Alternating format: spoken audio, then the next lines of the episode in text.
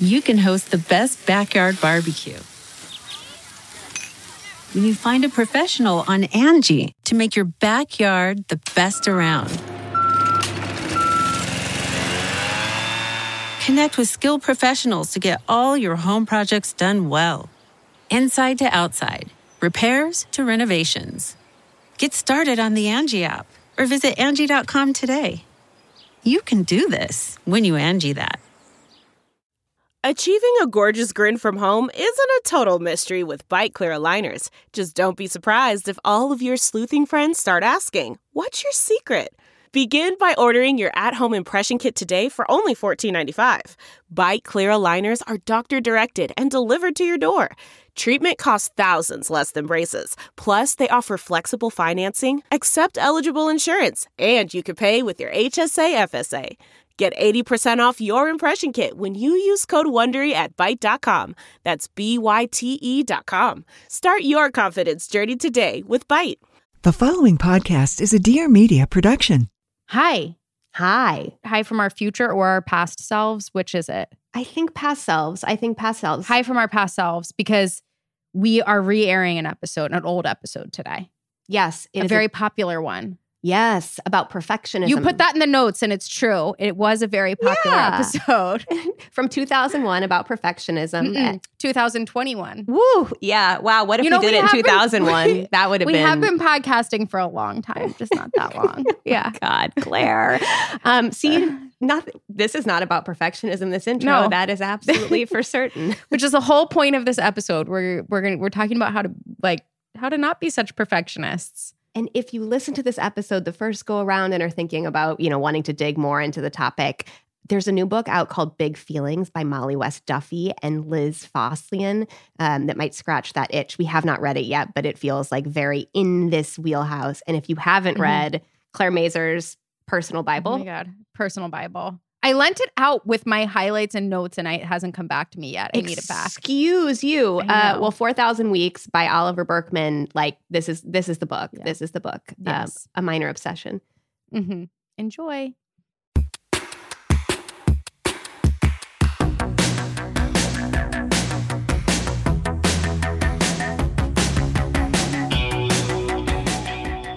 Welcome to A Thing or Two, a deep dive into stuff we think more people should know about. I'm Claire Mazur.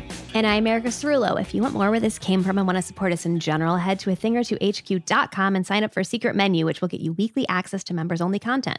To share your thoughts on this episode or anything at all, leave us a voicemail at 833 632 5463 or DM us on Instagram at a thing or two HQ. As a reminder, we offer free ad reads to Black owned businesses, so hit us up at podcast at a thing or two HQ.com if you're interested. This episode, we're going to talk about something that plagues me, uh, which is remembering people's names. Here's our time peg for this. Yeah. Soon you might meet new people who don't have their names underneath them in their Zoom boxes. which I hadn't even thought to appreciate. And then I was like, wow, this is actually amazing for me. I, when we talked about doing this episode, I pointed out that you're really good at remembering people's names and you feigned or were actually surprised uh, at that. I I am surprised. I think don't you're feel that way at incredible all. at it. I, I assumed Really? that you prided yourself on it because I find you to be it, like incredibly consistent about it. I don't think so at all. I think of you as someone who knows the name of everyone who's ever been on America's Next Top Model, and that that is impressive. You know, that's a fair point. Like, if you were a bit character in a rom com whose Wikipedia page I decided to fall down into, if you were a contestant who got eliminated in the first round of America's Next Top Model season seven, I absolutely recognize you when you walk down the street and know your name, or if we happen to sit next to you at an airport bar, which has happened. we'll strike up a conversation. Yeah. And then I have to be like, we gotta go. We like, can't keep this up. But should we be in a conference room with four people that we never met before and are just learning what all of them do, I'm not going to remember any of their names because I'm so busy, like, just, just sort of like getting into the moment and like sizing everybody up and doing the thing. And you remember everybody's name and what they do. Well, here's the thing. I think that it's very easy in those contexts, especially to forget that you're supposed to be trying to remember. That is names. exactly right. I never remember in that moment where someone's like, Hi, my name is, I'm thinking about everything else except what their name is. And I yeah, and, hate and you myself have to like it. consciously be like, this person, Melissa, Yeah. I'm going to need that information later, so I must store it away for later use because that will come up uh, at a future date.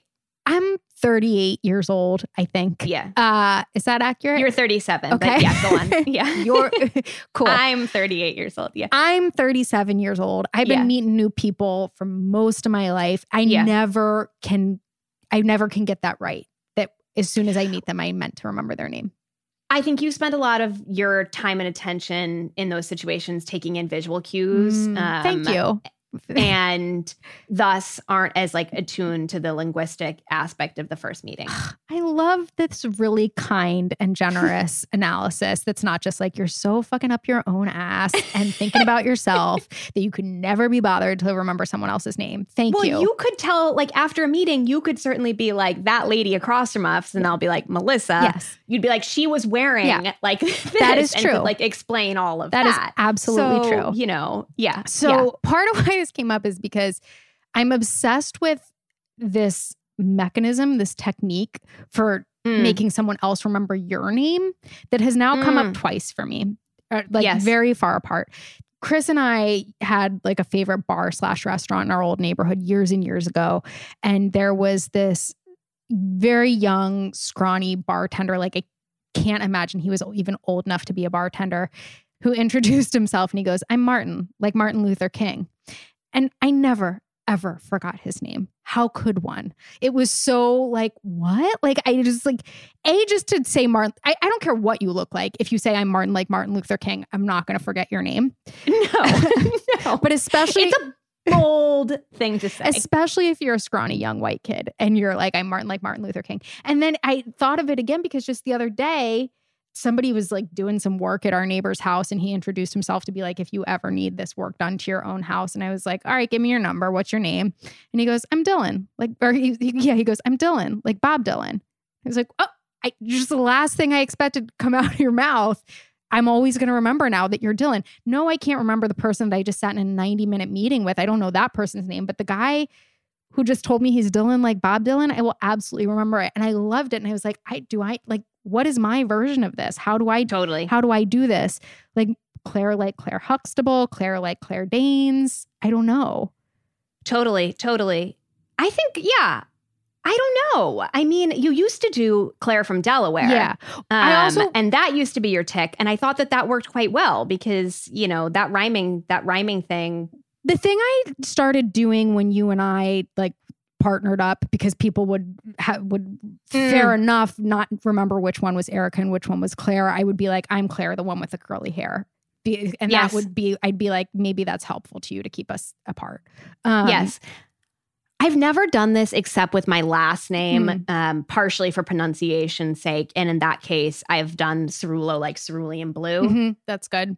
And like that helps people. Anyone who's like, you know, used Crayola crayons, that Yeah. it mo- mostly helps the, that, that, that segment of the population. Yeah, exactly. this methodology i guess can also be flipped around so like you can use it to help yourself remember other people's names even if they aren't giving you these weird clues Like you can create mnemonic devices of your own or whatever. yeah i read this ted article that was like basically make weird associations so like if someone's name is scott morrison picture a scottish terrier chasing the doors jim morrison which Okay, is that really is too much weird for me. i agree That completely too much. I think I think you got to just say like this guy is Scott Morrison, like Scott. I can't even think of a, a famous Scott. The guy from Stone Temple Pilots is that guy named like Scott? Michael Scott. Michael Like, Scott. Don't yeah, know. something. I don't know. um, but yeah, I Scott Speedman. Scott Speedman. That's the right one. I just think that that uh that that is maybe if if I could remember to do it the way that I'm gonna help myself remember other people's names. The other thing that always gets brought up in conversation about this is people say like repeat the person's name three times in conversation immediately after. So you'd be like, Hi, I'm Erica. And I'd say, Oh my gosh, so nice to meet you, Erica. And then later I'd be like, Erica, I love your hair. And Erica, have you heard about this new restaurant? I am both very charmed and very weirded out by people who say my name to me too much. Is that the right? Is that like a, the right reaction? I agree. Yeah. Yeah. Yeah, because we can both picture the type of male that does it. Yes. Um, Tom Cruise is at one end of that Mhm. spectrum, but the spectrum is long, wide, whatever. um, Yes. yep, Yes. yep, yep, yep, yep. No, Yeah. because it's always a male. And, you know, and maybe like that male has read whatever self help book originated this technique. It's probably like Dale Carnegie something. Exactly. The thing, the, the secret that I'm dying to know without having to go through the training to become a bar method instructor Mm. is to know how bar method instructors do it. Because when you enter a bar method class with an instructor who you've never met before, they know your name and I don't understand it. This is like even if you haven't signed up in advance, they know your name and they will call you out in the middle of the class and be like, Claire, get a little lower. Claire, heel higher. Whatever it is. Claire, like tuck your butt. And I have to know what the technique is because they all get it right. It's it's incredible to me. Okay, so if I think this is where I would like to bank a call for people if they Mhm. know if they are a bar method instructor or they Yeah. know anyone, get to the bottom of this for us. Call us, email us, DM us. We would like to know. We need this information. We need it. We need it. Because we're all going to be meeting people again soon. And like you said, their name is not going to be at the bottom of their Zoom window.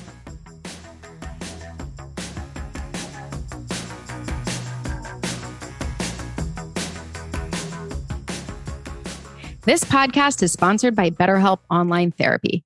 You know, one of the most insidious things I think about burnout is that when you're moving so fast and feeling so exhausted by it, you don't have the mental clarity to realize that you actually have to pause. And instead, your brain's just like, I have so much to do and I have to keep going. And I couldn't possibly stop to do something to help myself feel better. Well, it's like all the memes that are like, I just have to get through today, tomorrow, this week, Yes. this year. Like. And the thing is that therapy is one of those things where once you make time for it, you realize that not only do you have the time, but like you have you have to do it. It doesn't matter. It's a non-negotiable. It's like brushing your teeth. Like whether or not you have the time to do it, you got to do it because everything else is going to be worse if you don't. it forces a pause. It's like a comma, Yeah, right? It's a comma in your day. exactly. Life can be overwhelming, and many people are burned out without even knowing it. Symptoms can include lack of motivation, feeling helpless or trapped, detachment, fatigue, and more. We associate burnout with work, but that's not the only cause. Any of our roles in life can lead us to feel burnt out, and BetterHelp Online Therapy wants to remind you to prioritize yourself. Talking with someone can help you figure out what's causing stress in your life. BetterHelp is customized online therapy that offers video, phone, and even live chat sessions with your therapist, so you don't have to see anyone on camera if you don't want to. It's much more affordable than in-person therapy, and you can be matched with a therapist in under 48 hours. This podcast is sponsored by BetterHelp, and a thing or two listeners get 10% off their first month at betterhelp.com slash a thing or two. That's B E T T E R H E L P dot com slash a thing or two. Relationships are hard, and that's why I'm here. Hey, friend, it's Cami Crawford. Think of me as your big sister slash audible BFF that you can always trust to give you the real tea. This is my show, Relationship, the advice podcast that covers all relationship topics the good, the bad, and the straight up shitty. Need advice? Send your story to hello at relationshippod.com or DM me at relationship on IG and tune in for new episodes every Friday. Be sure to follow us and subscribe so you don't miss all the hot goss. And if you're loving the show, please leave us a review. Talk soon, bestie. Okay, something else we wanted to talk about Mhm. today, friends. Hold on to your butts. Um, perfectionism. Oh, we had an incredible moment where we were going back and forth with a client on a project, a consulting project we were working on, and he asked to redo something that, like, he was going to have to pay extra for because Yeah. it wasn't. It was like not. It was like a heavy basically. lift, and Yeah. it was like a matter of taste or like, yeah, yeah. A speci- It it, was, was- a very specific thing. it was outside of scope. Um, So we wrote him back and said, cool, totally on board to do that. Here's how much it'll cost. And he wrote back, that's totally fine. My friend told me the other day, perfect doesn't cost, it pays. My friend works for an extremely old rich lady, and I'm sure this is directly her extreme old slash rich slash lady wisdom. So I've been applying the concept to absolutely everything, this included. Perfect doesn't cost, it pays. you have thought about this every day since he wrote this, like for sure, right?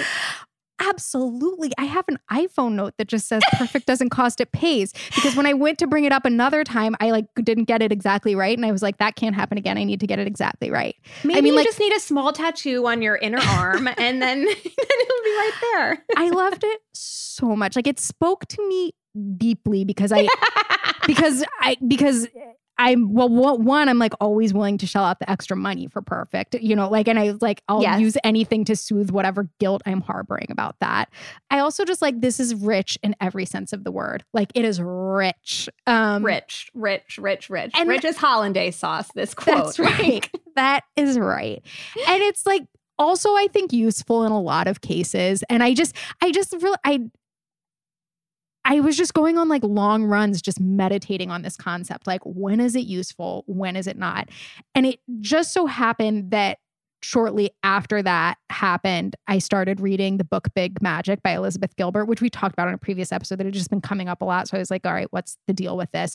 And she is really like anti perfectionism and then we both read Yolk by Mary H.K. Choi, which has a really interesting passage on on perfectionism. And I was just like, I think that this goes hand in hand also with our discussion of ambition. Totally, Like- totally. It has served us really well, and it also doesn't always serve us. And like, Well, and there's our something to be understanding of it and like its place in society is shifting, Mhm. um, and maybe it's becoming like a little worn down as a concept. Absolutely. right? I also, th- yeah, big time. I also think, you know, something that I regret not getting into more of in our discussion around ambition was how shaped our ideas about it are by this idea of like being a woman and being a feminist Yeah, and like what yeah. it means to be a woman today and what it means to be a feminist today and how part of of that means being ambitious and being perfect and like doing everything right to serve to like serve women well or whatever. Exactly. Exactly. Yeah. And and the fact is it just it doesn't always serve us.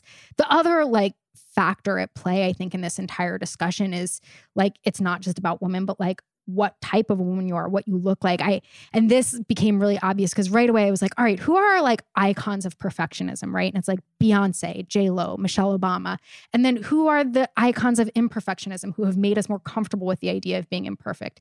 It's Phoebe Waller-Bridge, it's Jennifer Lawrence, it's Glennon Doyle, and so like right away you're like, cool, who gets to be imperfect? White, White, white ladies. Who do we demand perfectionism from? Women of color. And and that also gets to like you know it, it, it gets to like all of these bigger discussions around class and gender and and race. And yeah who is allowed to be imperfect? And so even just like the ability to have this discussion i think is like is tinged by our own place in society and our privilege and like what we can project without feeling like people will judge us for it you know Oh, uh, aren't all conversations? Um, yes I was listening to a recent episode of Jam Session the other day talking Mhm. about uh, J Lo specifically, and there was an oral history of J Lo and InStyle that was being discussed, and they were talking. ab- Amanda and Juliet were talking about how.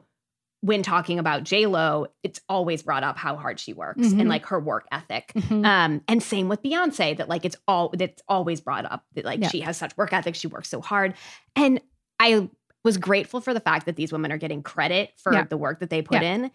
It also just made me a little sad. yeah Um, like I don't want them to have to work so hard. I don't want people to have to strive to feel like they have to strive to make things perfect or like you know just like flawless or like that. Just like that idea of flawless is like so Yeah. fucked. Um, I, yeah, I just like don't want that for any of us to the point where it feels like, oh, this is my personality trait. I work really hard, or like I'm a perfectionist, or whatever. I think that's such an important point. And it was interesting too, because the way that was framed, I listened to that episode too. And something that Juliet says is she was like, I think it does such a service to women everywhere that Lo says, I work really hard to get this. Yeah, and that yeah. Beyonce says I work. And Yeah. she's right about that. yeah, that, totally. like, It's not helpful to think they woke up like that to, No, to bring this no. back to Beyonce. Like it doesn't do No. any of us a service to think that they just like fell ass backwards into that.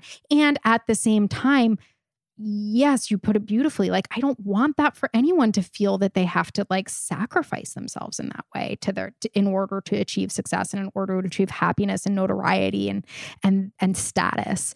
I also, in thinking about this, thought a lot about it feels really related to this like concept of the Protestant work ethic and this idea that we like need to prove to ourselves that we are good and virtuous and destined for heaven by demonstrating our work ethic and demonstrating how perfect we are when in fact like none of that has anything to do with virtue no at all and it like and that all drives the system like that all drives capitalism and that drives white supremacy and like that like Our that's how value the is system not was our built. output. Our value is not our work, etc. Et cetera. Exactly. And so, like, taking a step back and being like, why do I feel the need to be perfect? And like, who is that serving and what systems is that serving is all like useful. And now, come 2020, 2021, like to project this air of perfectionism just feels incredibly out of step with where everybody else is, like mentally, emotionally, financially, whatever. Oh, totally, totally. And if the idea of like having it all has frayed since, you know, the like can women have it all article came out in 2012. God, feels like a true lifetime ago. Uh, yeah. Um last year has just really normalized the idea of dropping balls and Mhm. like what do we do with that going forward? How can Right. we how can we like keep up that energy or can we? I don't know. I'm super curious about it because I do think it has been really easy to rely over the last year on that as an I don't want to say an excuse, but an explanation, we'll say. Yes, Right. yes. Even just I was just thinking about it with um I've been uh, procrastinating as one does on getting uh, my tax stuff prepared. And I was e- emailing with my accountant and I was like, Unrelatable. yeah. feel yeah totally unrelatable i was feeling really guilty and ashamed about it because i was like she knows this about me i'm so like fucking predictable when it comes to this stuff and she wrote back she was like no worries at all i feel like taxes are the last thing on anybody's mind right now and i remember being surprised that she offered that up for me as an excuse because i was like but but aren't we like kind of getting out of this now aren't people's lives returning to normal do i still get to rely on that as an excuse like i was like that's so generous Do I still have this that, out? but yeah, Yeah. exactly, exactly. When in fact, like at this point, we've all adapted. Not even that we're like out of the pandemic, but like most of us have, a lot of us have adapted to it in some way, you know. Yeah. Or that like, well, the I- expectations around the rest of our lives have like gone back to a certain kind of like, of course you'll get this work In done, a or way, of course you'll right. achieve this thing, or like whatever, whatever. and I realized that like, does that is that where we are headed? Are we headed back into this place where we are not making allowances for people because we're like, well, you have childcare now. Well, you have that you can leave the house, whatever it is. Are we no longer being as generous and forgiving with people? Or are we like, actually, this is what people's real lives are like, and we need to make room for that? Right. Making the allowance for the fact that Yeah. people, no matter what the circumstances, have lives and have Yeah. other shit going on that you do not know about, that you will never know about, that you do not need to know about, but that you should just accept as the reality because we are all humans. I mean, that's such an important part of of it and an important part of like this idea of perfectionism too. You just don't know what other people have going on and like maybe it's something terrible or maybe it's like 72 assistants that are helping them to look perfect. That's right. That's right. It also, I, I think it has felt easier for me to recognize perfectionism as a genuine flaw, even when people Mhm. are positioning it as a virtue, which I Yep. think maybe three or four years ago I would not have been able to say. Mm, But like, you know, the old like the old like interview trope of like, tell me one of your flaws. I'm a perfectionist. Like Mhm. now hearing that, it's like I don't want to hire that person. Like I don't want that person Right. on my team.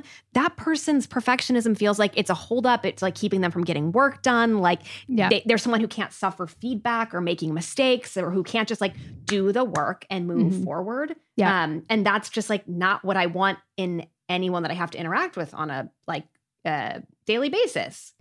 I 100% get that and it and and I it was one of the things that became really crystal clear for me with the Yolk passage that we Yeah. both really liked which Yeah. I will just I will read it to you so Yolk is this novel by Mary H.K. Choi and in this little bit that I'm going to read the character is talking about her therapist she said she said that there was more than one type of perfectionist and that I qualified because the kind of perfectionist I was was the kind that abandoned everything if I wasn't good enough at it and that's why I couldn't finish tasks Meanwhile, I thought you had to be Natalie Portman from Black Swan to be a perfectionist, all shivering from malnourishment and 18 hour practices.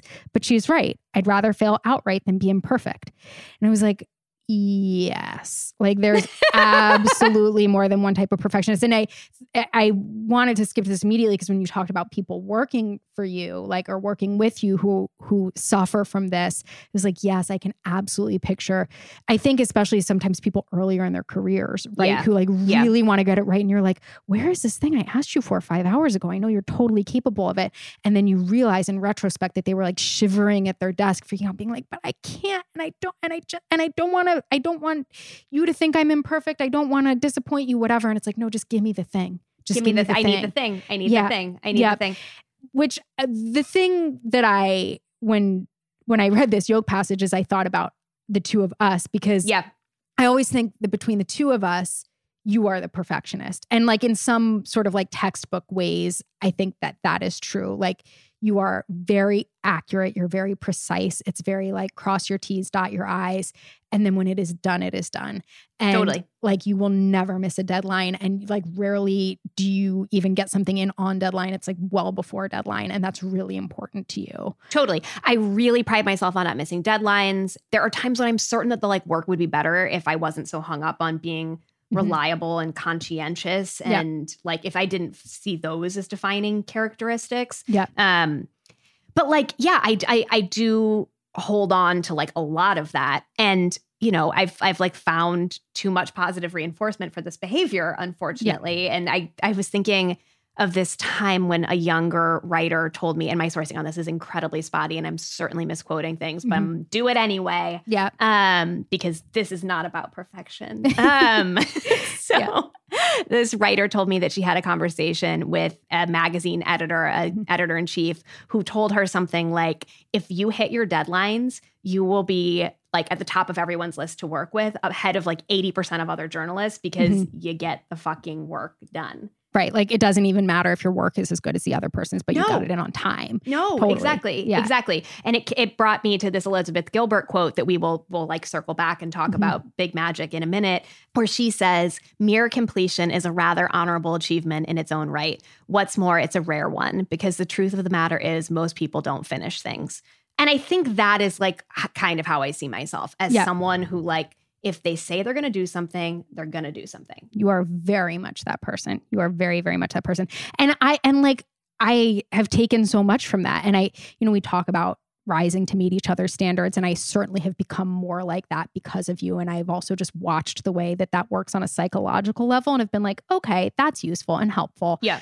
But I suffer from a very different type of perfectionism that where I, that is more like the person who's just like paralyzed by it. And and and that is that I just like want to work something over until it's better and better and like is the best it could possibly be and I stay up at night if I think I've turned something in or like put something out into the world that's not as good as it's going to be which by the way makes podcasting like a really complicated thing because I do just weekly have to put it out into the world and like 50 to 90% of the time email you and be like, can you edit out that thing? Because I think I fucked that up. But like, I can't go back and listen. And I mostly have to just not think about what happened on the podcast because if I think too hard about it and think too much about how many people are listening, I will absolutely just be crippled with anxiety and be like, I can't do it anymore. But I always am like, in the rearview mirror, can it be better? Can it be better? Wait, let's look at it one more time. I mean, even you and I were on a call the other day about a deck that needed to go out that had been we were it had been looked at by a million different people. We'd been working on it literally for a year now. And the person was like, All right, I think we're ready to send it out. And I was like, I got I just gotta gotta scan again. through this one more again." time. It was like slacking you being like, but we gotta j- just, just update this thing in the footer. It's gotta be perfect. Yep, totally. I'll do totally. it right now. Yeah. Well, I think your example about the podcast is a really good one because I think something as I was thinking about these two different uh, the two different forms that our perfectionism takes is that because of these two different forms, we actually shave the edges off of each other's Mhm. perfectionism, um, Yeah. or like the like the downfalls that it could have for Yeah. each of us. So like my insistence on like deadlines and schedules and like you know ha- like doing something at the same time every week or whatever, it means you only have so much time to mull things over. And Yeah. you can't like once a newsletter goes out, it goes out. You can't what you're going to set a correction. Right. Like that Right. doesn't work. Um, Yeah. We've all seen companies Yeah. trying to do that. Yep. Um, and then your insistence upon working something over and over until it's its best means that I have to look in the rearview mirror more and we have to like rehash things or course correct in ways that I'm just naturally less apt Right. to do. No, you're very much like once you've made the decision, you've made the decision and you're not Yes. questioning it. And Yes. that's like how you go about life. And and I have to say, and it's good too, because it has intimidated me out of trying to think too much about things sometimes after the fact where I'm like, Because you know it'll be met with like, oh, Oh, wait, 100%. this? it's like if I go back to you and I'm like, I really want to change that thing, even though I know we've already edited it four times. It's because I'm like really feeling a way about it. Because if I wasn't, I'm like, I know the look I'm going to get from Erica. and I know that, and I'm just, and I'm often shocked when you're open to it too. If you're like, yeah, I think you're right. I'm like, Well, because I also think I know that. Yeah. I know that if you're coming to me, it's Yeah. because it's something that's like giving you genuine anxiety and Yeah. you're not flip about it because Right. you know that it drives me crazy enough Yeah. that you wouldn't be flip about it. totally, totally.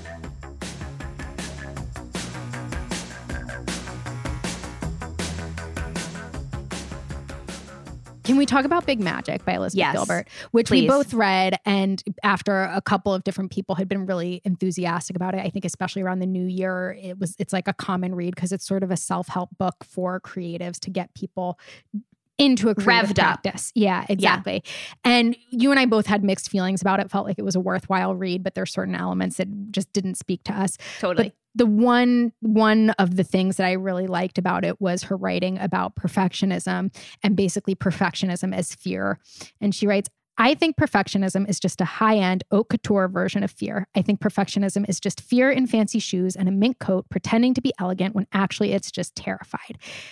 Which also speaks to me because as I think so much about fear in general and like fear is a driving force and how fear shouldn't be a factor in one's decision making. And and I was like, you can't Oh. do things out of fear like yeah. Exactly. and this is like we've talked about this in conversations about whether or not to have a kid and like how you had to extract fear from that equation yeah anyway. Exactly. So she goes on, we don't have time for perfect. In any event, perfection is unachievable. It's a myth and a trap and a hamster wheel that will run you to death.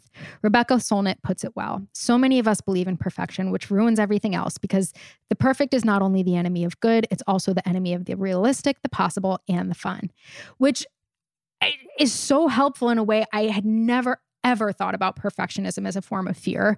And I think it's absolutely right. And when I go back to like a lot of hard decisions I've had to make in the past, I can think, oh, it wasn't just fear that was driving that. It was a, a feeling that I have to be perfect. And when I look at so many people that I admire when it like when it comes to their output, I don't care whether it's like I admire the stuff they put on Instagram, the way they dress, the work that they do, I look and I'm like, they don't care about being perfect. Like they Yeah. that doesn't seem important to them. that doesn't And- seem to be like hamstringing them And often the thing that is holding me back from like being more like those people I admire, I think is fear of Yeah. looking Yeah. imperfect and Yeah. fear of not being good. And and the uh, the important like part like framing for all of this and the reason why Elizabeth Gilbert is writing about it because she's saying so many people don't pursue their creative passions because they fear they're not going to be good at it. And guess what? That doesn't matter. You aren't going to be good at it. You you absolutely will put out so much crap, and that is not the point. The point is the practice. And so she's really like uh, sort of rallying against this idea of perfectionism and against this idea of fear as rendering one as being like a huge blocker to being a, a- person who who practices Who creativity in their life. yeah. Yeah, exactly. Which I think I was like, wow, it's so true. I to keep monologuing for a minute. I please please you know, I used to do so much art, like visual art, you know, all through high school and college and grad school. I was in painting classes and ceramic classes, and then I would do it in my spare time all the time. And then once we started of a kind, like that becomes all consuming, and I've stopped doing it. And one of my biggest blockers to getting back into it, to just like m- making a practice out of sketching, has been that you're really bad at it when you start doing it again. Yes. Like if you haven't done it for so long, it looks like crap. And I'm like, how was I better as a 16 year old than I am as a 37 year old? And but it's because 20 years have passed of course, but it's also Yeah. not fun to be bad Yeah. at something. yeah And yeah yeah yeah and you really have to get back through that hump. It is also absolutely the same with exercise or Yes. sports. You get out of it for a while. If you want to get back into it, you are going to be bad at it for a while and you have to be okay with that. And you can't be afraid of that. You just have to accept it. It's like any practice. And so reading that was really helpful for me to be like, this isn't, you're not showing this to anybody. It doesn't have to be good. There's no reason it has to be perfect. Just like get through that. the quote from Big Magic that really spoke to me, in addition to the two that you just shared, Mhm. Was no matter how many hours you spend attempting to render something flawless, somebody will always be able to find fault with it. So good. It's so duh, like, Yeah. of course, but it's like in so many ways in aiming for perfection, I think what I try to do is to eliminate criticism. Um, or to escape the like possibility of criticism. And it's like saying instead of like never read the comments, it's like, what if I make it so good that the comments will all be good? Totally. I she does a really good job at talking about this. I'm so glad you brought it up because other thing she says, and this is not verbatim, but at some point she says, What other people think about your work is actually none of your business. Which I was like, yes. wow. That felt like a really novel concept to me. So you were talking about oh, that like you just need to do the thing and not worry about if you're good at it or not Mhm. worry about like how it feels in the beginning. And then one of the things that I feel realize that I get hung up on when I start to think about doing the thing is how doing the thing will tug at other parts of my life Hmm. or will like take attention away from those things that I'm also trying to maintain a certain Mhm. like level with or bar with or like well if i'm going to drop that ball if i pick up this one or whatever um, Yeah. if i dedicate this thing time or energy or headspace how will how will that like butterfly effect Right. Will will other parts of your life be imperfect? exactly will other Mhm. parts of my life be imperfect and there was this twitter thread that i read recently that was like someone asking for advice on writing a novel or something Mhm. and there were multiple people in the comments of this thread that were like, stop doing housework. There's your time. Just like have a fucking messy house. And like that's your three hours a week or whatever to like Yep. pick up your writing practice or your painting practice or whatever. And just accept that that is going to be your reality, at least for a stretch of time until you get into the habit. That's so I just good. loved it. I I just love like that. loved it and thought it was super, super useful. There's a book that I've been meaning to read forever because people really love it. It's by Tiffany Dufu and it's called Drop the Ball. And it is specifically for women who I think are plagued by this idea of perfectionism and having a clean house and having the kids at soccer on time and all of that. And as I understand it, the core thesis of this book is drop a ball like having a like like having a clean house or whatever it is. You are going to have to drop the balls and be imperfect in order to have the life that you want and to do all the things that you want to do. And i really love that concept Speaking of clean homes, can we Mhm. talk about perfectionism as an aesthetic? Please in like beauty, home, fashion, et cetera, et Yeah. cetera, et cetera. i just feel like when i thought about it i was like wow millennials like in all of our aesthetic pursuits are so plagued by perfectionism like we are the straightening iron generation I- Wow. Like Wow, that to wow, me, I was like, when I thought about flat irons and the hair that we all had to have in high school, I was like, oh my God, no wonder we're all so fucked up.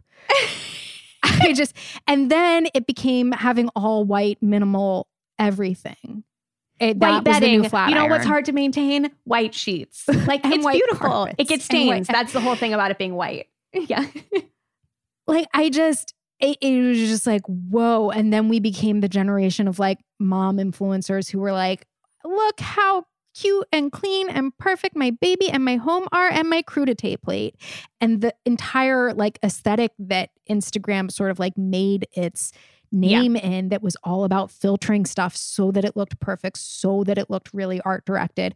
Like I feel like you can follow this thread from millennials to Gen Z, where like, which goes from the Instagram aesthetic, which was so perfect, to the To TikTok, TikTok aesthetic, aesthetic, yeah. which is like messy fucking rooms and stickers over your pimples to be like, look, it's right here. My Yeah. pimples right here. Starface. Here we Yeah, go. Yeah, exactly. And we're gonna darken our under eye circles. And like, and now it's like it's so uncool, or it's just like it's so out of out of vogue to be using filters on your pictures, right? It- it- and it's like face filters are a whole other conversation, Bag like that kind of cats. Yeah. filter. But Yeah, yeah, yeah, we don't yeah. we don't put sienna on our pictures anymore. That's right. That's right. What do you think of as like the ideal imperfect aesthetic? It's a really good question. And I feel like I'm going to be missing some. But to me, when I think about like the imperfect aesthetic that I aspire to have that I Yeah. will never be able to get, it's the Call Me By Your Name villa. Ooh, yeah. Okay. Okay. Right? Like it's just, it is totally the opposite of my home. It is cluttered, it is messy. And They're like is- stacks of music on top of that piano. Exactly. And it's like cr- the house is crumbling and it is impossibly chic. Like it's just, and I think part of what works about it so is is like nobody is trying to be perfect. It all just naturally came together that way. These like mandarin oranges are just tumbling off of plates and into the pool and like Like your neighbors pop by for a drink unannounced, and like, of course, that's fine because you have half a plum torte over there and like a bottle of wine already open. I'm clapping. That's exactly right. And it's like, of course the the tour is not perfect. It's No, like it's half eaten. It's, it's like it's just eaten. It's- there. and Yeah. there's crumbs all over the plate but like here it is it, it's extremely european um like extremely.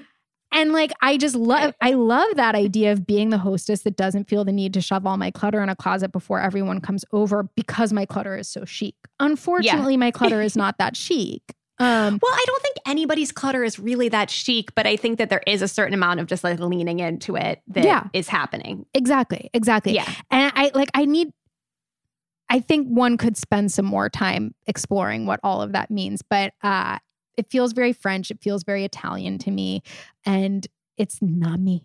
I also, I also think of people who are really good at having frizzy hair, who Mm. I want to be. I want to have less perfect hair. Like I want to have frizzy, weird waves that are kinky. But I like, first of all, it took me so long to figure out how to have polished hair. Like as a person, like anyone with curly hair knows, it's such a journey to land on your hair that I think in some ways I'm like unwilling to sacrifice it, slash have also adjusted to the polish that I'm now. I'm like, I can't have im- imperfect frizzy hair, but God, I love when other people do. Totally. Well, I think, you know, at least like appreciating some of these things from afar, even if you're like not like practicing them, is part Mhm. of the journey. Yes. Yeah. Truly. like I really appreciate that so many people on Instagram or like so many home publications are starting to share more just like spaces that are just like not that fucking styled and like feel a little sloppier or feel like they weren't pro- they weren't like professionally done. It wasn't like interior design to shit, you know? Remember when Amy Astley was like widely lauded for showing the first unmade bed in Architectural Digest? Claire, of course. Um, and I also like I'm glad that we we've as moved. a culture. I'm so glad that we've moved beyond like a rumpled bed being like Yeah. so like look how lived in this house is that you know 14 interior designers put together like oh my Mhm. god they sleep in that bed can you imagine I, Right. I think it's part of what uh made it the like comedy of the Drake architectural digest Yes. home what it was because Mhm. that was just it was like so preposterous because who in their right mind wants to look like they're living in a hotel lobby? Like we finally acknowledge that that is both uncool and unachievable. Like Yep. that's just not oh, like Mhm, yeah. mhm, All that mhm. fucking polished chrome? No, thank Yeah, you. No, nobody wants it. It's also uncomfortable. Of course. Yes. It's not Of fun. course. Yeah. Um, and I think that like that, like perfectionism is uncomfortable. Mhm. Um, Mm. like there's no Wow, comfort wow. in that. Yes, Erica. Yeah. That's right. There's just like no comfort in that. Yeah. Yeah. Yeah. yeah, absolutely. Absolutely. Something else I wanted to bring up was the embrace of like visible mending and sashiko and Absolutely. kintsugi and these other ways of being like, I'm going to highlight the imperfections and I'm going to show off that this thing is like beautiful because it is not perfect, which I think is like such important and interesting progress. It is actually really interesting point to bring up. So like kintsugi is, you know, uh, this like Japanese method of when when a ceramic breaks or something breaks, you fill in the cracks with gold. You highlight the cracks instead of to hide them. And sashiko is a mending method of mending fabrics where like you make the patch part of the design and the pat the, the mending is part of the, The design. stitching. Yeah. Yeah, the stitching. And I it's interesting because when we were just talking about call your name and I was saying, "Oh, this feels so European to be messy or imperfect in that way." Mentally what I was thinking is it's like the opposite, right? Of this like really perfect, sharp angle minimalist eastern aesthetic. When in fact, these things that you just brought up like kintsugi and sashiko are eastern, like they're Japanese and Yeah. Yeah. Yeah. Yeah. and that's its own form of embracing imperfection that just looks different from from the European one. Um, so Totally. we all we all have these ways of of glorifying imperfection. Totally. And like, but I mean, I think that one of the interesting things about the sashiko and the visible mending and all of that is that it's like also it's like a little bit seeking perfection in the imperfection. Like, I don't know how to Mm, put a finger mhm, on it exactly, mhm. but it's like it is like really trying to glorify that in a way that is also inaccessible and unachievable. like, I don't know. It's like this it's Yeah. Yeah, it's a I mean, I bit do of an kind Ouroboros situation. Like, Yeah, no, that's a great point, and I do think that that is what kind of makes this Gen Z aesthetic so interesting and sort of still a riddle to me because it it is just ugly as shit. Like Yeah. these like the way these kids show their totally effed up bedrooms. Like I don't to talk yet again about Ella Emhoff, um, who we discussed referenced on a last episode. She was Instagramming for her from her bedroom the other day, and I was like, "Good lord, this thing is a mess and so cluttered." and there's this ugly black cord coming out of the thing, and she doesn't care. And I was she just didn't like, move I- it. She didn't move the cord. she didn't move the cord out of the way. And I was just like, wow, okay. And I really, it's not to your point, Kintsugi. It's not Sashiko. She's not trying to like make Yeah. it look like something it's not. It's just like, there's my fucking black cord because that's my life because I live here. Um, Yes, Which I think is interesting and and fairly new. which also like bring to like to talk about Ella Emhoff as this like style icon. It does come back to this concept that Elizabeth Gilbert talks about where like perfectionism is masquerading as fear and then the inverse becomes it's like there's something deeply aspirational about people who dress and present themselves in a way that is not at all perfect but who do it without fear and like Yes. with just uh, the utmost confidence because and like we all know those people where you're like that person showed up with frizzy hair and like messy weird clothes and they looked so cool i mean in a lot of ways this is like at the core of the grunge and the rocker aesthetic it's just like if you do it with confidence you look great Norm, this is like how Normcore took off. Exactly. Exactly. Exactly. And it's just like the reason that is aspirational is because that person is fearless and they and er, and not just fearless, but they don't care about being perfect. They don't care what you think and therefore you think highly of them. Yeah, yeah, yeah, yeah, yeah, yeah, yeah.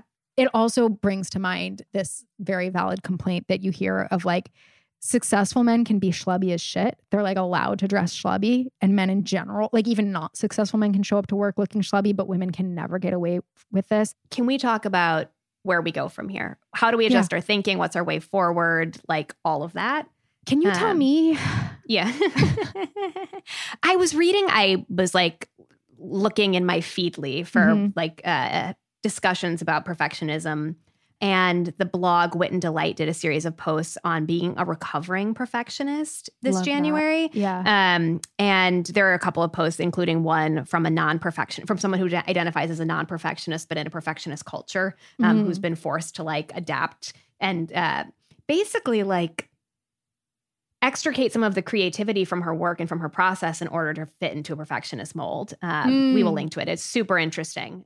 Also, for context, if you don't know who Wit and Delight was, she was one of the like really early design influencers and like specifically like I think help, really helped shape the Instagram aesthetic because she's like this interiors and graphic design sort of influencer who really like nailed that early Instagram vibe of like it's all just so perfect and just so. Um, Yes. So it's interesting for her to be the one addressing this. Yes, exactly. That's very that's very right. So her name's Kate Arends, and in her initial post about this, she says that perfectionism assumes there is no room for growth or pursuing an activity just for the pleasure of it, which God is just like spoke to that idea that you were talking about with Mhm. sketching, um, Mhm. and like you know, I live with a most of the time hobbyist Yeah. um, who sees so much value in pursuing an ac- activity for the pleasure of it. And I think I've gotten a little bit better about that, especially when it comes to physical or athletic things, Mm. because as I've gotten older, I've realized the benefits that those things have beyond being good at them.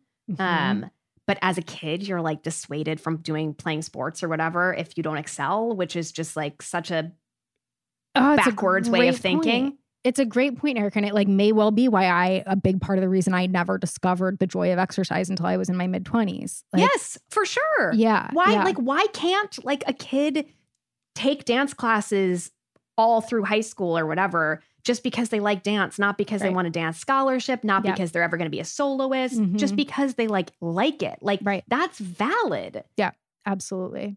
Anyway, I need to do a better job of applying this idea more broadly to other things. Mm-hmm. Like when I was younger, I did a lot of like craft stuff.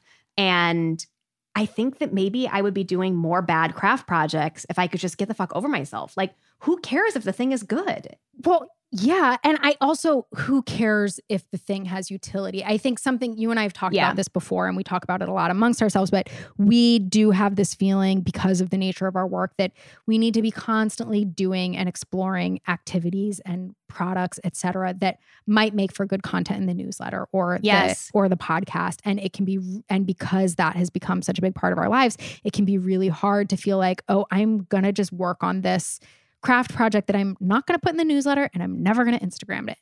And that like doesn't meet my aesthetic standards. Yeah. Also, Of something that I want to hang on the wall in my house or that I want to like wear or like whatever. Like, I don't know. But And I think, uh, yeah. it brings it back full circle to this idea of like, once again, perfectionism is just a it, like a key part of this whole capitalist structure that says like we have to be working, we have to be like and I producing have to output. be like doing something with this exactly, thing. Like, exactly, and it has to be good. It has to be worth it, right? Totally, Yeah. totally. And that I like would need to share this publicly. I don't need to share this publicly. Like I don't hmm. need to like seek positive reinforcement for this thing. We have a friend who makes quilts um, and who doesn't share them anywhere. And we would have never known that she made quilts if she hadn't told us. And there's just something to me that's like sort of cool about having like a sleuth hobby. You know, It's like very cool. Another quote from this post that I wanted to share. If 2020 has taught us anything, it's how swiftly our well intentioned goals and plans can be tossed out the window. Perfect plans don't exist. Goals are meant to be flexible. Life happens, and learning to become adaptable in our approach is something we can all stand to do a little bit more. Mm.